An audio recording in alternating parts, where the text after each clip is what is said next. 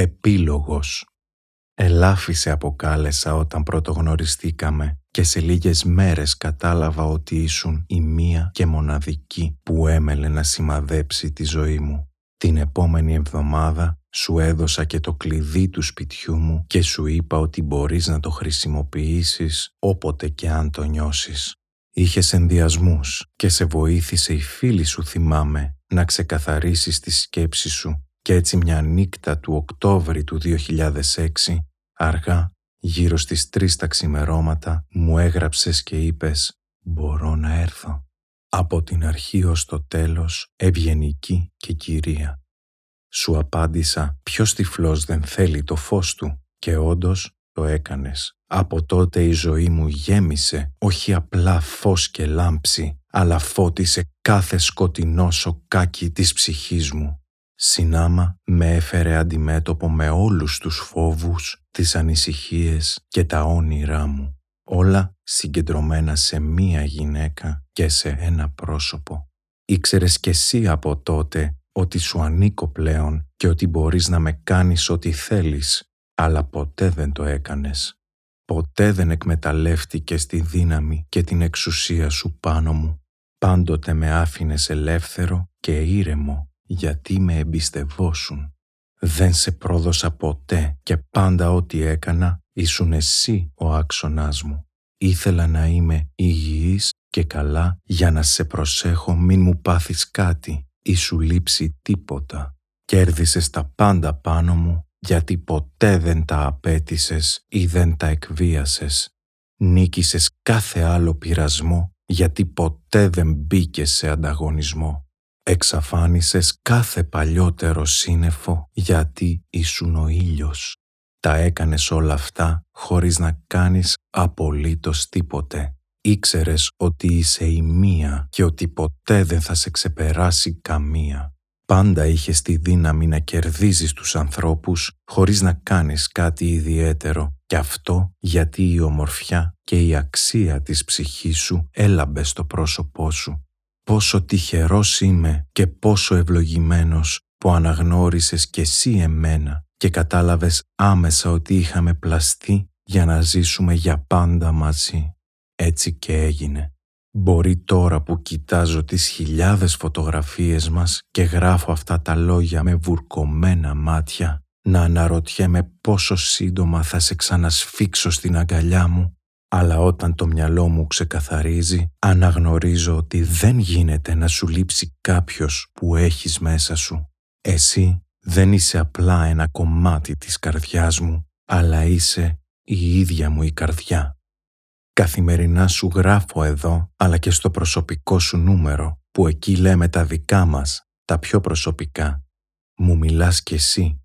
Διατηρώ ακόμα την ομάδα μας σαν μια γιορτή ζωής, γιατί όλοι οι φίλοι και οι συγγενείς σου έχουν ανάγκη να μάθουν άγνωστες πτυχές της πολυτάραχης νεανικής σου ζωής. Διψάνε να μάθουνε πώς αυτό το κοριτσάκι που αγάπησα τυχαία μεγάλωσε και έγινε μια άξια και πετυχημένη γυναίκα, τόσο στα προσωπικά της όσο και στα επαγγελματικά της και κατέληξε μια άψογη συνεργάτης σε υψηλό επίπεδο ξένου οργανισμού.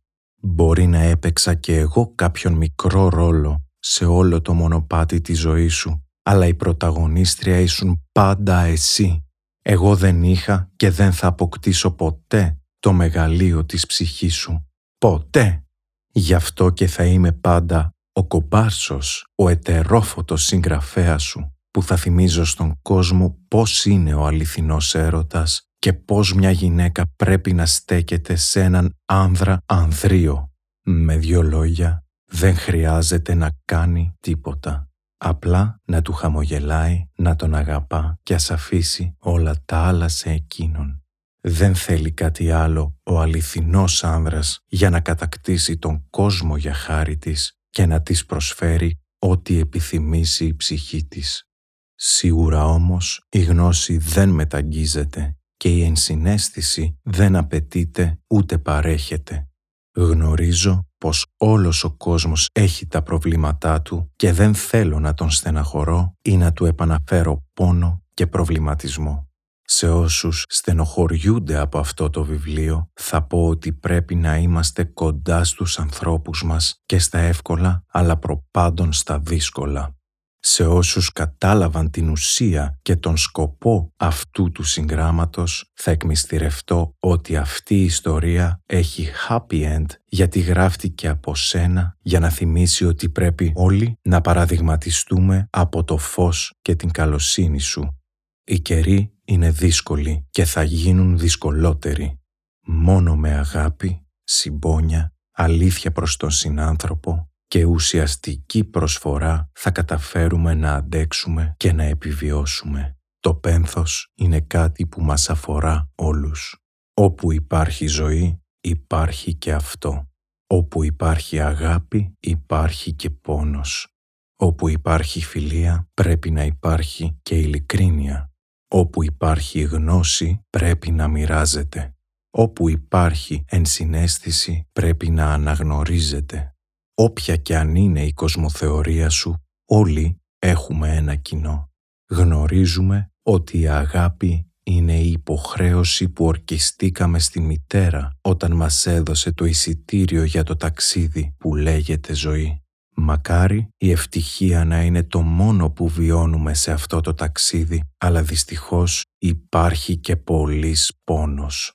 Κάθε βιβλίο είναι ένα ταξίδι, αλλά τόσο η αγάπη όσο και η απώλεια είναι ένα βιβλίο που το γράφει ο καθένας μόνος του και θα το γράφει μέχρι να κλείσει και τα δικά του μάτια. Όποιος βιώνει αγάπη ή και πόνο αληθινά και ολοκληρωτικά μπορεί να μοιραστεί το απόσταγμα των εμπειριών του με φίλους, συγγενείς και όλους όσους δεν συμβιβάζονται με το να ζούνε απλά, αλλά αναζητούν το κάτι παραπάνω. Εδώ κλείνει η δική μου κατάθεση αγάπης με το χέρι απλωμένο, χέρι προσφοράς και δοτικότητας, χέρι που στην χειρότερη φάση της ζωής του αναζητά να δώσει αγάπη.